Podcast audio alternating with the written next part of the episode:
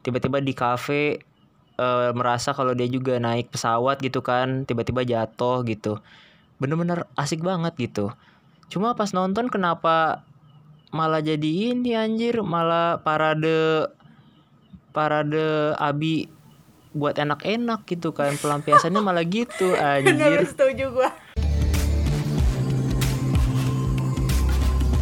Oke, halo guys, balik lagi di Sinema Akhir Pekan.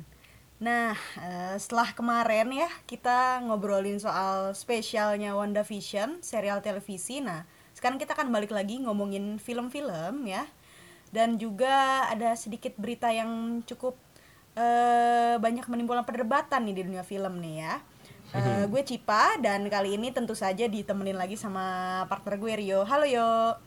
halo Cip Gimana nih Yo? Kabar lu Yo semingguan ini Yo? eh baik gua. Gua lagi banyak nonton film Indo nih. Wah iya, pasti gara-gara bulan pula- film nasional ya Yo ya? iya bulan film nasional.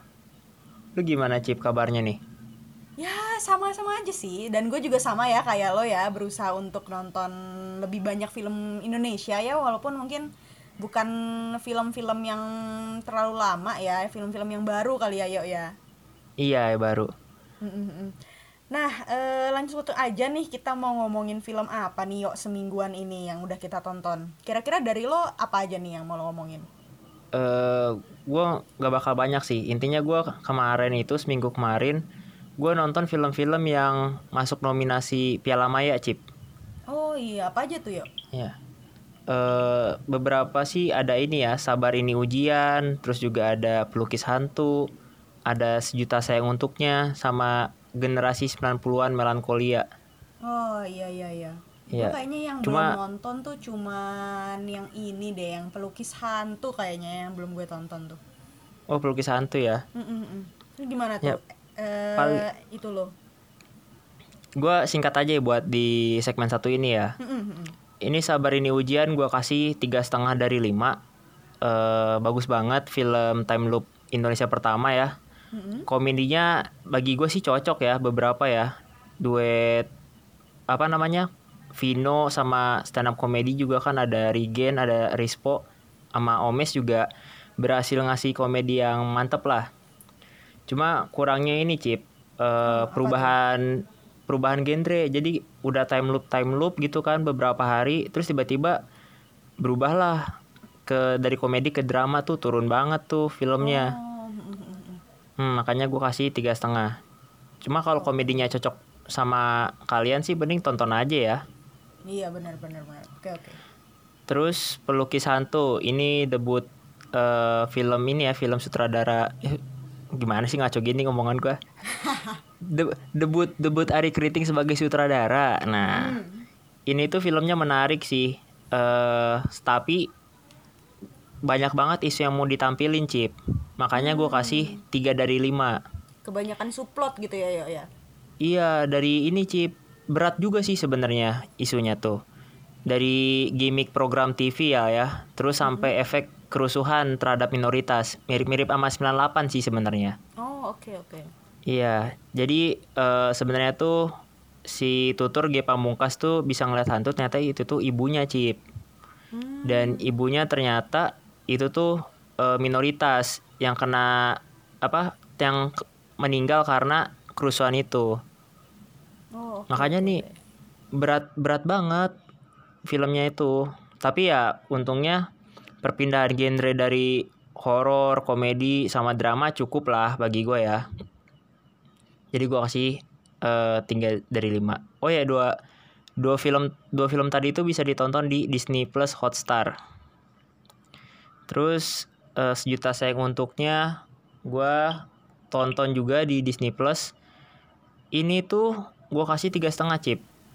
Hmm, Pemainnya sih. ada Hmm, hmm, hmm. Eh, bagus bagus. Ada Siva Haju, Umay sama Deddy Miswar ya. Hmm, hmm. Gua overall ada fun fact-nya sih di sini. Gue Oh, nemu.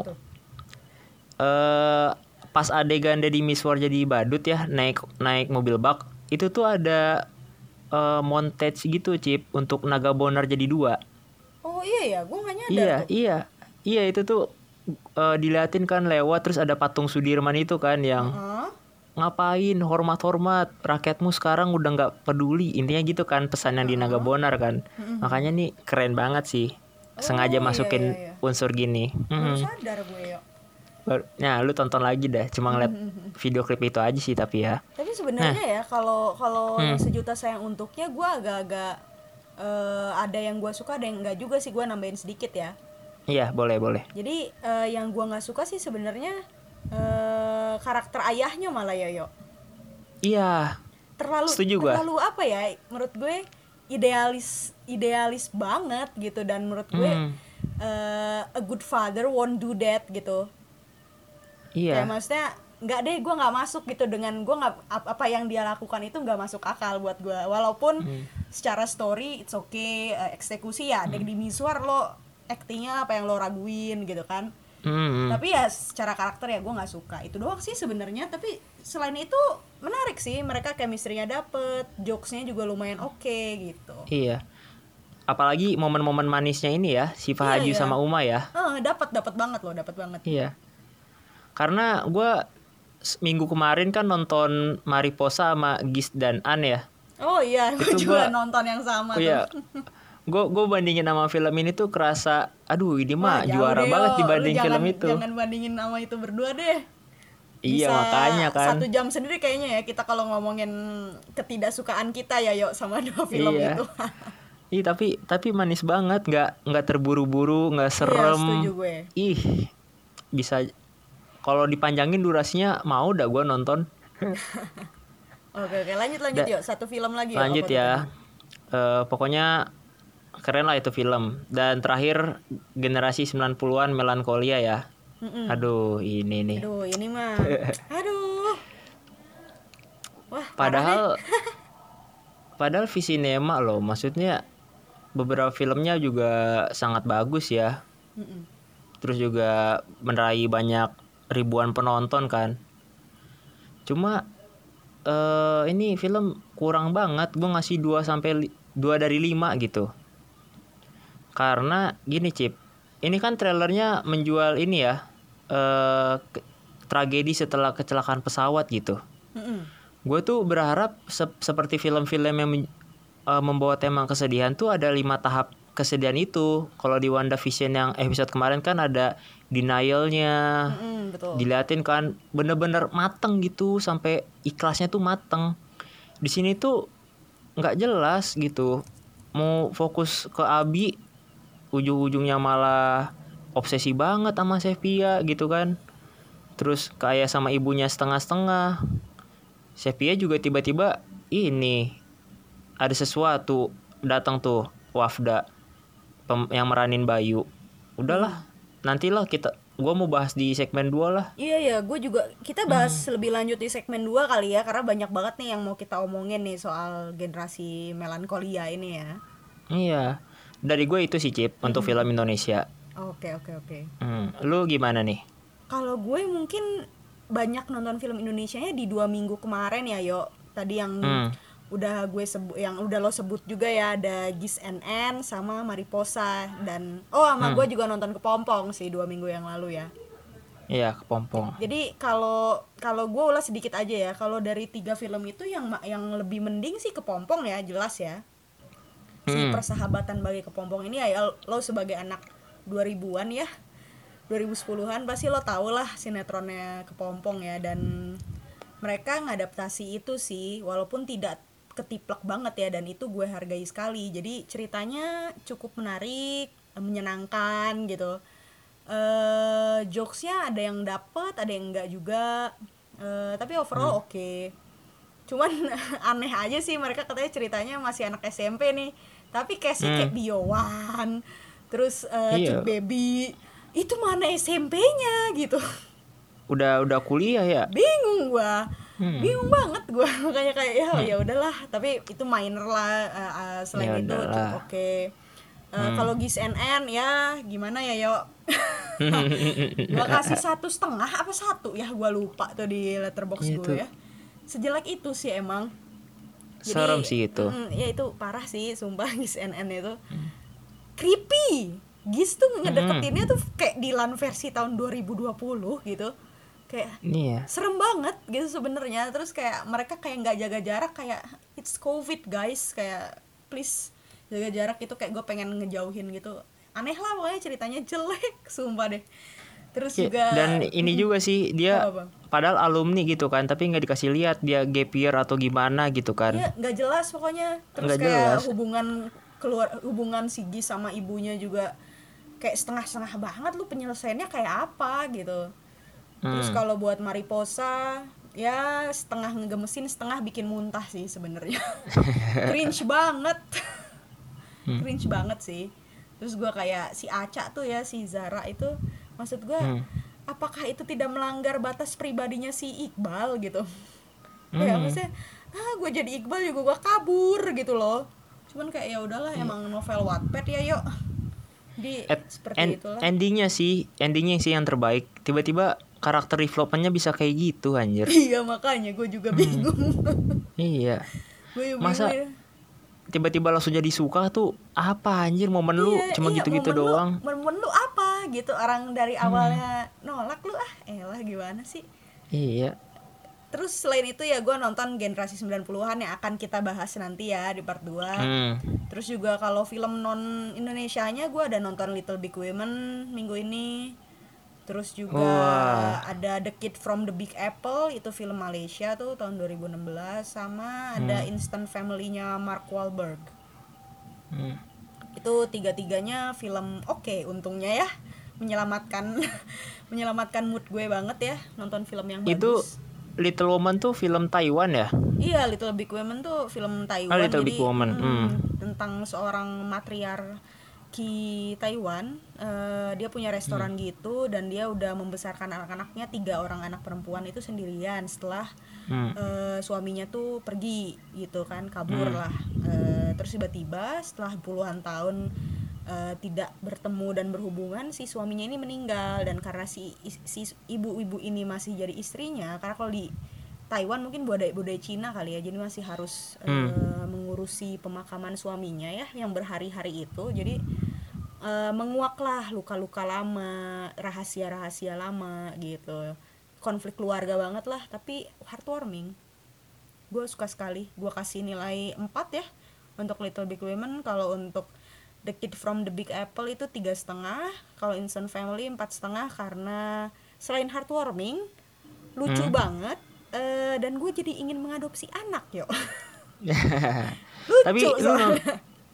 lu nonton di mana, Cip? Tiga-tiganya tuh. gue kalau Little Big Women kebetulan di Netflix ada The Kid Hmm. from the Big Apple juga di Netflix ada kalau Instant Family gue di HBO kebetulan SBO ya. Mm-mm. Oke. Oke deh.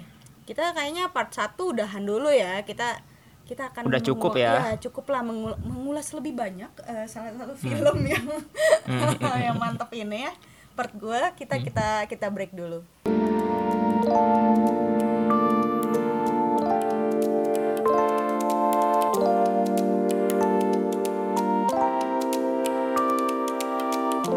Oke, setelah eh, part 1 tadi ya ada film-film yang oke ayo, ada film-film yang nggak oke juga. Eh, kita ngomongin salah satu film nih yang akan Iya. kita bahas lebih lanjut ya di part 2 adalah generasi 90-an titik 2 melankolia. Nah, lu Nah. dulu atau gua nih? Coba kalau dari lu apa nih aftertaste lu nih yo? Aduh, gua gua pengen ini dulu ya ekspektasi gua ya. Hmm, hmm, hmm. Gue tuh eh sebagai orang yang demen film keluarga juga, gue tuh berharap tuh bakal sedih, bakal apa ya, bener-bener membuka mata gue lah terhadap kejadian insiden pesawat kan, karena kayaknya film yang bener-bener membahas ini tuh tema ini ya, tema kecelakaan pesawat tuh kayaknya baru ini gak sih? Yang baru-baru ini tuh Kayaknya ya, mungkin sebelum ini Iya. ada tapi kita nggak ngeh juga kali ya ya. nggak nggak mungkin karena genrenya horor atau mungkin ya penontonnya juga atau rilisnya bentar doang kali ya itu itu ekspektasi gue dan gue ngelihat trailernya kan kayak eh Indah yang diperankan Agni Haq lari pakai jaket kuning terus tiba-tiba Ari Irham setelah kematian itu pakai jaket kuning juga bener-bener depresi banget terus tiba-tiba di kafe eh, merasa kalau dia juga naik pesawat gitu kan tiba-tiba jatuh gitu. Bener-bener asik banget gitu. Cuma pas nonton kenapa malah jadi ini anjir malah parade parade abi buat enak-enak gitu kan. Pelampiasannya malah gitu Bener, anjir. setuju gue setuju Mm-mm. udah udah sih dari gue itu sih kalau after testnya ya. Lu gimana nih gue Eh, sebagian besar sama kayak lu ya yo. Gue tertarik banget Hmm. dari trailernya. Kalau nggak salah trailernya itu sebelum pandemi udah keluar kan ya 2019 tuh. iya. Gue udah lihat di bioskop kayak wah gue harus nonton nih di bioskop. Pertama Visinema eh, DOP-nya selalu menarik ya mulus. Iya. Eh, cerita-ceritanya juga nggak pernah gagal-gagal banget yang ya kecuali gue nggak suka juga sih sama NKCTHI ya. Eh, kalau yang gue juga tertarik ya dari trailernya juga ya yang tadi lu ceritain sama lah. Tapi begitu gue nonton muncul di Netflix ya gue nonton di Netflix tuh. Hmm. kacau sih ini film. Kacau banget sih menurut gue ya. Gue nggak ngerti ya ini filmnya tuh sebenarnya mau nyeritain apa gitu duka. Iya gue tahu dia mau nyeritain rasa dukanya si Abi dan keluarganya. Tapi nggak jelas Hmm. sebenarnya dia mau nyorotin duka yang dialami sama Abi doang eh Sevia doang atau Abi dan keluarganya atau Abi dan Sevia atau Abi Sevia dan keluarganya ngerti gak? Ngerti gue Iya, emang jadi kompleks lu- banget lu- ini lu film paham gitu maksudnya Hmm. gue nggak ngerti fokusnya nggak jelas gitu ke duka Hmm. mereka sebagai keluarga ataukah dukanya Abi eh, yang dia coba untuk handling dengan berhubungan dengan Sevia atau atau malah duka dari du- duka yang mereka rasain di diri mereka masing-masing. Gitu Hmm. loh. Alhasil kayak nanggung bang nanggung aja gitu nggak ada yang selesai gitu. Eh, kalau Iya. ngomongin film duka kan eh, selain Five Stage of Grief gitu ada berbagai macam film yang ngomongin tentang duka yang eh, nggak juga ngom- eh, nggak juga ngambil Five Stage itu sih yo. Kayak misalnya tuh film eh, Manchester by the Sea. Lu udah nonton belum aduh itu masih di watchlist gue tuh. Jadi si Manchester by the Sea itu bercerita tentang si gue lupa tokohnya siapa ya namanya Lee kalau nggak salah dip- diperanin sama Casey Affleck ya dia menang Oscar Hmm. eh, Best Actor waktu itu. Eh pokoknya dia men- eh, melak apa ya bukan melakukan eh, terjadi tragedi di hidupnya yang dia menyalahkan dirinya sendiri eh, gitu loh. Tragedi itu tuh dia Hmm. nganggap itu salahnya dia intinya gitu. Tragedinya emang berat banget Hmm. tapi eh, uniknya film ini tuh nggak nyeritain dia processing griefnya tapi lebih kepada Silly akhirnya hidup dengan dukanya itu dan ya udah dia nggak ma dia dia memilih untuk hidup dengan griefnya itu itu itu itu menurut gue eh, filmnya tetap selesai gitu kan yo tapi walaupun tidak Iya, iya. menampilkan eh, proses berduka itu sendiri terus juga ada extremely loud incredibly close gitu kan film-film tentang duka ada ghost ada we bought a zoo itu itu film duka yang buat gue lebih jauh lebih menarik dari generasi 90-an karena mereka selesai gitu maksud gue. Hmm. dan dan dan fokus nyeritain dukanya tuh di prosesnya kayak apa. Gue nggak gue nggak ngerti deh. Gue nggak paham Eh, karena mereka nggak ngasih lihat gitu gimana keluarga Abi termasuk ayah sama ibunya ya diperanin sama Gunawan sama Marcella Zalianti itu memproses rasa duka mereka untuk eh, kematian anaknya ini si Indah ini. Iya. Hmm. Kayak lo notice gak sih ayah ibunya tuh nggak dikasih screen time yang cukup banyak? Enggak enggak. Emang Iya kan? enggak. Padahal sebenarnya menurut gue mereka berdua pasti punya ini dong punya punya rasa duka yang parah banget dong. Hmm. mereka cuma dikasih si ibunya tuh cuma dikasih satu scene yang oke aja gitu. Selain itu ya udah ya lewat aja gitu kayak nangis gitu. Tapi nggak nggak nggak apa ya nggak nggak jelas lah gitu. Sementara si Abi duh gila dah nih si Ari Irham. Gimana ya ayo ya? Kayak maksudnya ini tuh kayak beneran cerita dia enak-enak doang sama si Sevia iya. Kayak lu enak-enak Dan- terus duka lu berhasil hilang gitu. Nah, gue tuh ini Cip, sebelum nonton, gue udah baca banyak review yang bilang kurang ya untuk film ini ya. Dan sebenarnya buzzer-buzzer melankolia juga kayaknya tuh kurang ini, kurang mantep promosiinnya gitu kalau gue lihat ya. Tapi oh satu lagi. Ini kan generasi 90-an banyak juga yang mempermasalahkan ini sih. oh iya itu parah sih itu Hmm. parah sih. Tapi poin gue bukan di situ. Gue gua awal nonton ya udahlah gue gue pengen tahu nih kayak gimana gitu. Cuma opening aja udah terburu-buru gitu. Perkenalan karakternya malah lewat narasi Ari Irham yang bikin nggak deket justru. Iya benar Kayak- setuju gue ini Indah ini Ayah ibu orangnya gimana ini Kirana ya udah gitu. Lu udah ngenalin semuanya terus buat apa gitu kan. Terus tiba-tiba dia ini eh, pengen si kakaknya Abiin tuh pengen Indah datang ke wisudanya. Terus tiba-tiba dia dapat speech dia siapa anjir? Nggak dikasih lihat juga apa pentingnya wisuda itu gitu kan. Emangnya dia anak berprestasi ya Bang? Iya gitu kan. Maksudnya hubungan hubungan dia sama kakaknya aja atau keluarganya aja tuh kurang diliatin lebih dalam gitu dan terburu-buru. Emang emang. Udahlah gua tinggal nonton aja lah gua. iya gitulah gua.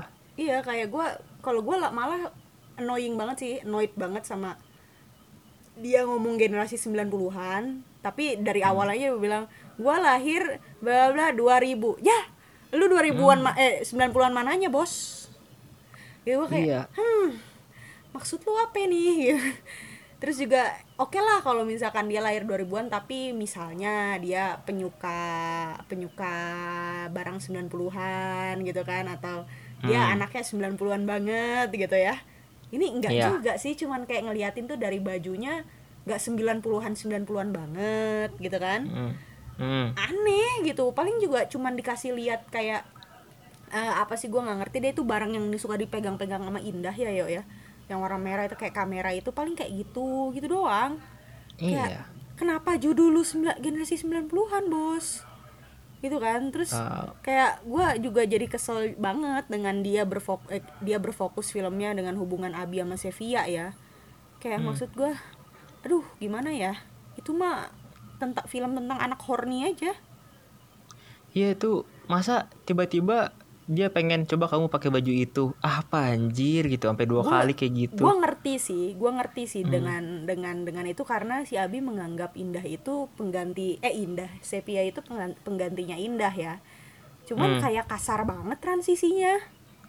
Maksud Iya. gua malah gak kayak nggak ada transisi, lo nggak dikasih lihat bahwa si Abi itu menganggap Indah eh menganggap Sevia penggantinya Indah gitu, nggak ada nggak ada proses ke arah sana, cuman kayak tahu-tahu eh, oke lah nih kalau kalau gue di bayangan gue ya si Hmm. Sevia sama Abi mungkin kalau misalkan mereka digambarkan sering ngobrol ngobrolnya nyambung tapi obrolan itu yang di yang yang ditunjukin gitu ke penonton gue mungkin akan bisa lebih relate ya kenapa si Abi ini jadi deket banget ke si ke si Sevia tapi ini enggak sih Hmm.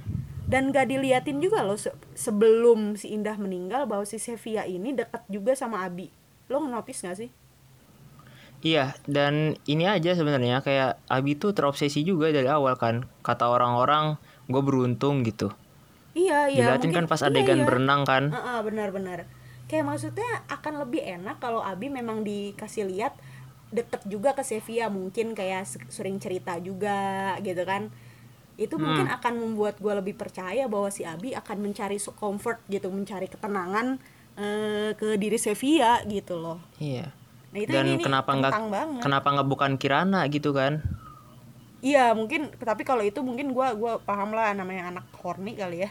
Jadi dia kayak Iya, pengen nyari-nyari aja tapi jadi kagak penting juga sih kasihan juga gua sama si, sama si Kirana.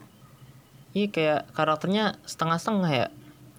Iya makanya kayak aduh eh apa ya agak-agak di film tuh aneh lah pokoknya aneh banget karena Iya. banyak juga subplot yang malah kayak nggak selesai kayak ceritanya Bayu Indah sama Sevia itu nggak penting banget Iya anjir.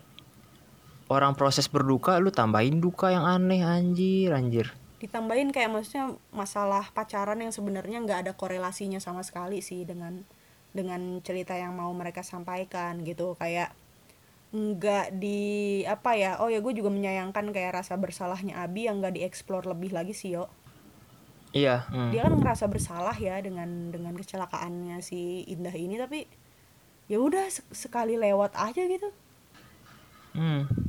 gitu sih kalau dari gue aduh capek Ah. deh gue ngomongin gitu doang Terakhir dah gue gue merasa Jennifer Copen kurang maksimal di sini nih.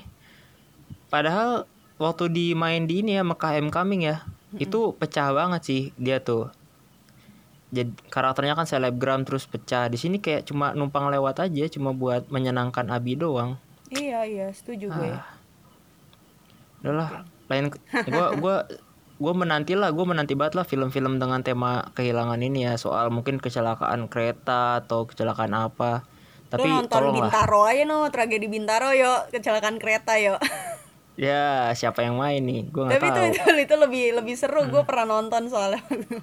Nah, lebih bagus dari ini sih, sumpah.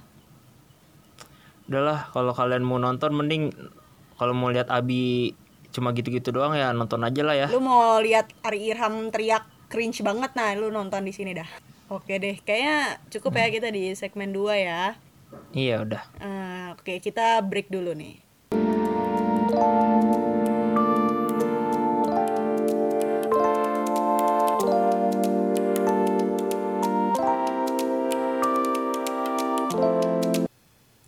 Oke, di segmen terakhir seperti biasa ada sesi berita ya, yo. Iya. Tapi di berita kali ini ada karena baru pengumuman Oscar ya. Kita rekaman hari Senin juga nih jadi baru diumumin. Langsung di kita omongin nih. Nah, eh lu nonton tadi eh, pengumumannya ada Priyanka Chopra, Jonas sama Nick Jonas. Gua gua nonton. Gua tuh eh, kira gua pengumumannya lama kan, bakal ada siapalah siapalah. Ternyata cepet banget bacainnya. Iya, tapi breaknya agak Kecuali- lama ya, setengah jam. Breaknya emang agak lama. Kecuali pas ini ya, pas bagian bacain judulnya Borat tuh kasihan anjir Priyanka. Capek banget kayaknya ya. Capek itu anjir. Panjang banget. Nah, Paling kita kasih tahu dulu ya buat pendengar kita kalau kita cuma mau bahas beberapa nominasi Iya, aja nih. Hmm. Kayak kita mungkin akan sutradara terlalu banyak ya. Komentarin gak nih dari ini dulu dari ya Best Picture ya. Boleh, boleh, boleh. Kira-kira gimana nih dari nominasi-nominasinya? Beberapa udah ada yang gua tonton sih. Kayak Hmm, Judas, Minari, Nomadland sama oh, udah tiga doang ternyata. Cuma ini sih eh gua melihat Oscar ini ya sebelum-sebelumnya kayaknya ini bakal yang punya isu kuat sih Cip yang bakal menang. Iya, iya, setuju gue.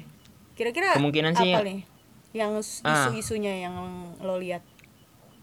Gua The Father eh, The Father kan ini ya seorang bapak yang sakit gitu. Cuma eh gua waktu itu juga nonton sebentar doang. Pokoknya tentang bapak dan hubungan bapak dan anak. Judas gue udah nonton. Ini BLM banget isunya, masih hot juga. Meng kayaknya ini apres- apresiasi terhadap film jadul kalau nggak salah ya. Gue masih watchlist gue. Minari itu American Dream yang di oleh imigran Korea ya. Nomadland soal orang yang berpindah-pindah. Terus ada Promising Young, Young, Young Woman yang lu udah tonton ya Cip ya soal balas dendam atas Iya, isu itu. Mm-mm. Terus juga ada Sound of Metal ketika musisi kehilangan pendengaran. Betul. Terus ada The Trial of the Chicago eh, Seven yang mirip-mirip juga sama Judas. Gue sih rasa ada tiga film yang bakal kuat ya. Pertama ada Judas, Promising sama The Trial. Hmm, oke oke oke. Karena isunya kekinian sih kayak eh apa namanya BLM terus juga unjuk rasa eh sama ini kan yang Promising yang Woman tuh eh pelecehan ya. per-. Ah, Me Too Movement. Iya. Itu sih Cip kalau kata gua Hmm. di antara tiga itu. Gua gua gua juga baru nonton tiga yuk kebetulan Promising Young Woman, Hmm. Sound of Metal sama The Trial of Chicago Seven ya. Hmm. gue jujur nggak bisa nebak sih karena mungkin gue belum nonton juga yang yang eh, lain-lainnya ya. Mungkin kalau Hmm. gue udah nonton mungkin akan berubah lagi tapi gue punya firasat eh Nomadland punya kemungkinan Hmm. menang karena dia beberapa kali nyabet banyak banyak ba- nyabet cukup banyak penghargaan ya di di kemarin Golden Globe juga kan di kritik Iya, juga sempet dapet. Kalau dari isunya sih gue pengennya sebenarnya eh, Promising Young Woman ya walaupun feeling gue kayaknya sih kecil ya dia dapet ya untuk Best Hmm. Picture. Nggak tau ya feeling gue dia kecil lah. Eh, Judas and the Black Messiah mungkin. Yo kalau dari Hmm. dari yang lo ceritain sih dia ada ada ada kans cukup besar ya untuk Iya. dapat lanjut lanjut eh kalau actress coba in a supporting role actor and actress Oh yang support ya. Heeh. Lu dulu deh. kalau supporting role gue tadi sempat agak terkejut sih dengan adanya Glenn Close ya dari Hillbilly Elegy Hmm. itu itu eh gimana ya Hillbilly Elegy itu nilai filmnya jelek jelek sebenarnya ya nggak nggak bagus-bagus banget walaupun ya menurut gue eh, it's not that bad gitu. Gue ngasih kalau nggak salah berapa ya tiga atau tiga setengah gitu gue lupa di letterbox. Ceritanya cukup oke gitu cuman mungkin gue nggak banyak tahu tentang eh, kehidupan di eh, Amerika di daerah Amerika eh, Amerika seperti itu ya di South ya. Jadi mungkin pendapat gue nggak banyak gue baca-baca kritik juga mereka mempermasalahkan banyak hal lah tapi memang perannya Glenn Close di Hillbilly Elegy eh, yang paling bagus sih di film itu gitu cuman Hmm. gue agak kaget aja dia bisa nembus juga Kalau gua ini sih Cip, mungkin tiga nominasi lain ya. Hmm. Eh, Olivia Colman, Amanda, sama Yu Jung Yeon. Mm-mm. Itu sih. Soalnya eh Meng Minari sama The Father tuh lumayan sering muncul. iya iya iya di kans bany- eh, kansnya cukup gede ya Gede sih. Kalau Borat gua ya kayaknya minim ya, minim chance buat menang kayaknya nih. si Maria Bakalova tuh sempat muncul di, di dikritik dan di Golden Globe Globe ya kalau nggak salah eh kalau nggak salah kemarin Hmm. gue lihat cuman dia nggak menang ya yo ya Iya.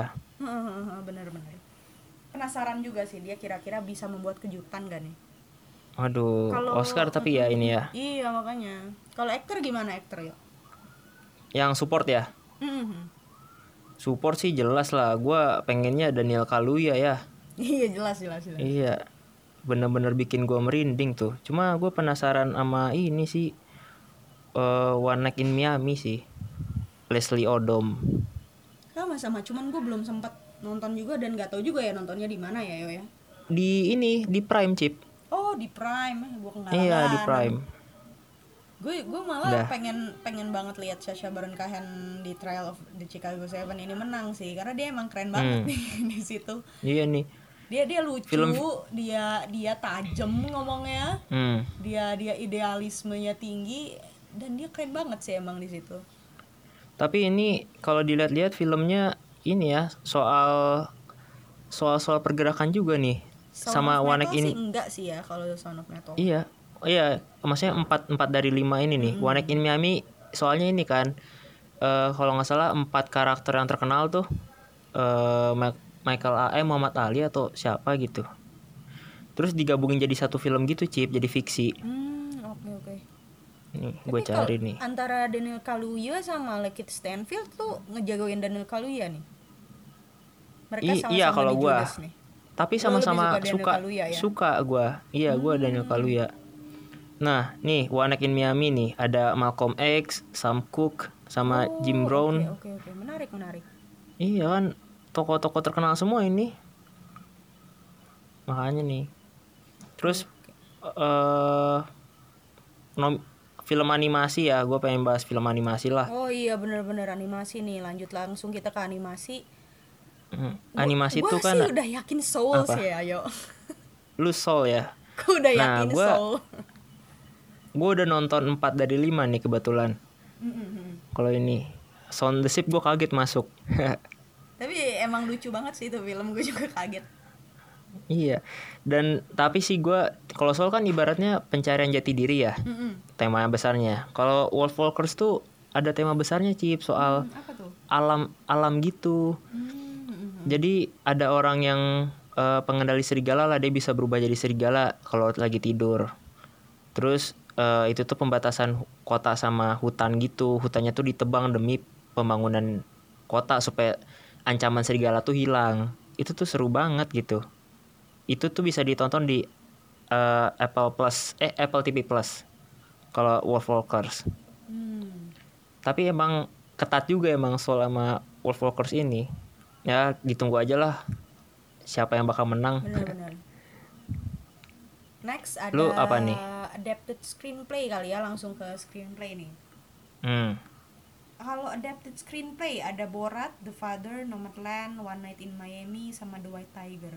Kayaknya Nomadland ya dapet ya. Iya sih kalau ini gua ikhlas lah. Menang Kalau- dia kalau keren ngikutin emang. polanya gitu ya yo ya polanya Hmm, dari hmm. dari awards awards kemarin sih Nomadland kayaknya bakal dapet lagi nih. Iya.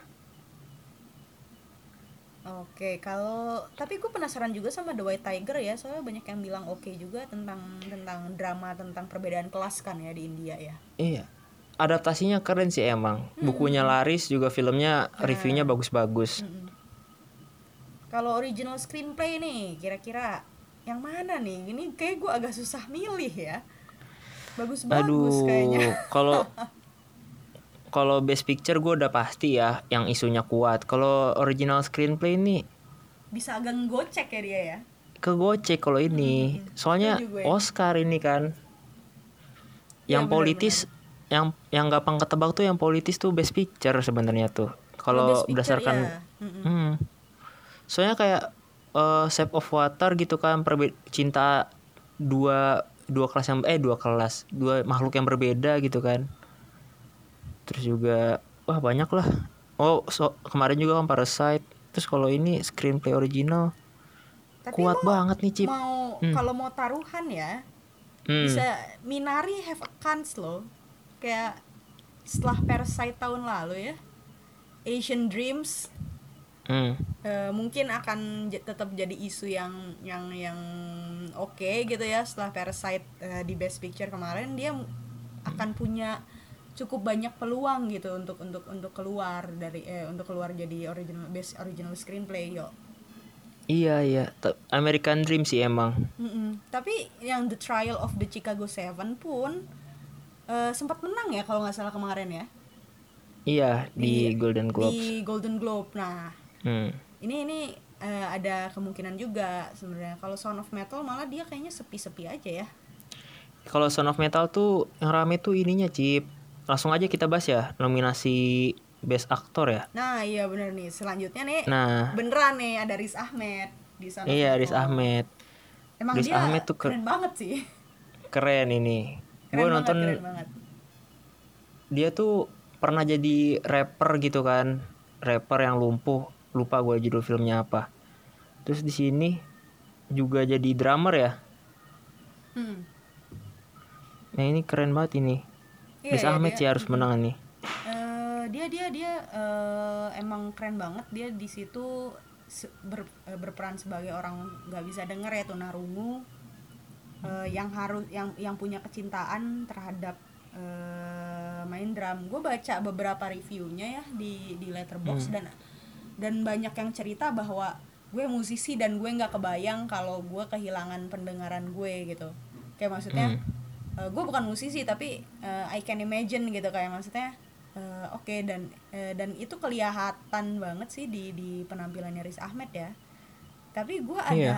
gue ada feeling Chadwick Boseman eh, almarhum ya dan Hmm. Steven Yeun bisa jadi maju nih. Iya kayaknya ya itu ya eh tribut juga mungkin ya. Iya, Tapi karena emang di- bagus di juga Golden sih kayaknya. Dan di critics juga kan Chadwick Boseman dan dia emang kalau dari trailernya sih oke sih. Dia penampilan gue kebetulan Hmm. belum nonton Marini's Black Bottom tapi gue akan coba mau nonton sih. Hmm. Ya semuanya kuat sih Mm-mm, karena bener bagus-bagus emang tema-temanya juga. bingung gue. Aktris nih. Aktris Cip. Aktris. Hmm, gue sih pengennya either Vanessa Kirby atau Carey Mulligan ya, karena gue suka banget Hmm. di- mereka berdua di film masing-masing. Vanessa Kirby di Pieces of a Woman tuh, it's her movie, eh, film, ya film ya buat kayak serving dia doang gitu ya, saking bagusnya. Hmm. kayak it's eh, itu tuh ya udah panggung dia untuk bersinar deh gue gue gak ngerti banget gue emang udah suka banget ya dengan si Vanessa Kirby sejak dia acting jadi Princess Margaret ya di The Crown. Di situ kan dia keren banget. Eh, terus gue Hmm. nonton beberapa kali film dia di Fast and Furious yang Hobbs and Shaw ya. Tuh dia cantik banget gue ngerti. Terus di Places of Woman ya dia tuh bisa menunjukkan penampilan rapuh yang serapuh rapuhnya gitu.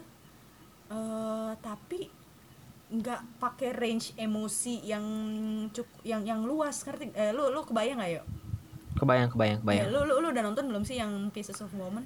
Aduh belum cip. Gua dahuluin film Indo kemarin-kemarin sih. Jadi si si Vanessa Kirby ini kan ceritanya kehilangan anaknya ya?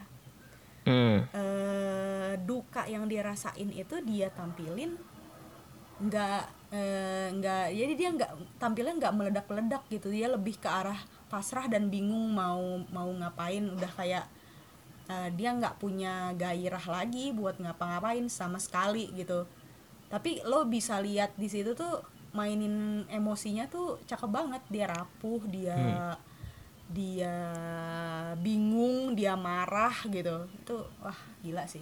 Kalau Carey Mulligan ya tentu saja ya penampilan Iya. dia eh, sebagai pemburu pria-pria tak berotak gitu keren banget. Kalau lu kira-kira apa nih yang yang yang siapa nih yang udah lo lihat penampilannya? Gue sih kalau penasaran nama ini juga sih bener kata lo Carey Mulligan sama Vanessa Kirby ya. Belum lagi Viola Davis kan karena ini film terakhirnya Chadwick Boseman ya. Iya benar cuma karena gue ada nonton No- Nomadland dan hype-nya juga tinggi banget entah karena ini kali ya tema tema kesepian dan eh udah gitu. Bener-bener hidup di jalanan bisa aja menang sih dia juga. Karena Kita tunggu aja ya. McDormand cuy. Francis McDormand kapan kagak bagus gitu loh. Iya. Dan kalau mau di itu ya ini kan tema kesepian. Dia rilis saat lagi Hmm. pandemi. Orang-orang lonely lah. Bisa relate banget sih pasti dengan Nomadland. Makanya.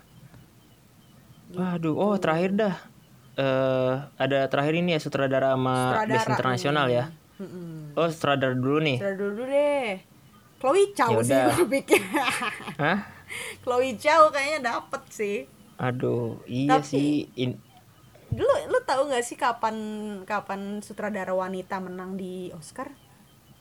Kalau kalau cewek ya setahu gue itu cuman satu sih Catherine Bigelow ya tahun 2010 dan gue juga belum nonton filmnya ya kebetulan ya. Jadi eh, Apa tuh filmnya juga. tuh? kalau nggak salah apa ya ini the eh, the Hurt Locker the Hurt Locker Hmm.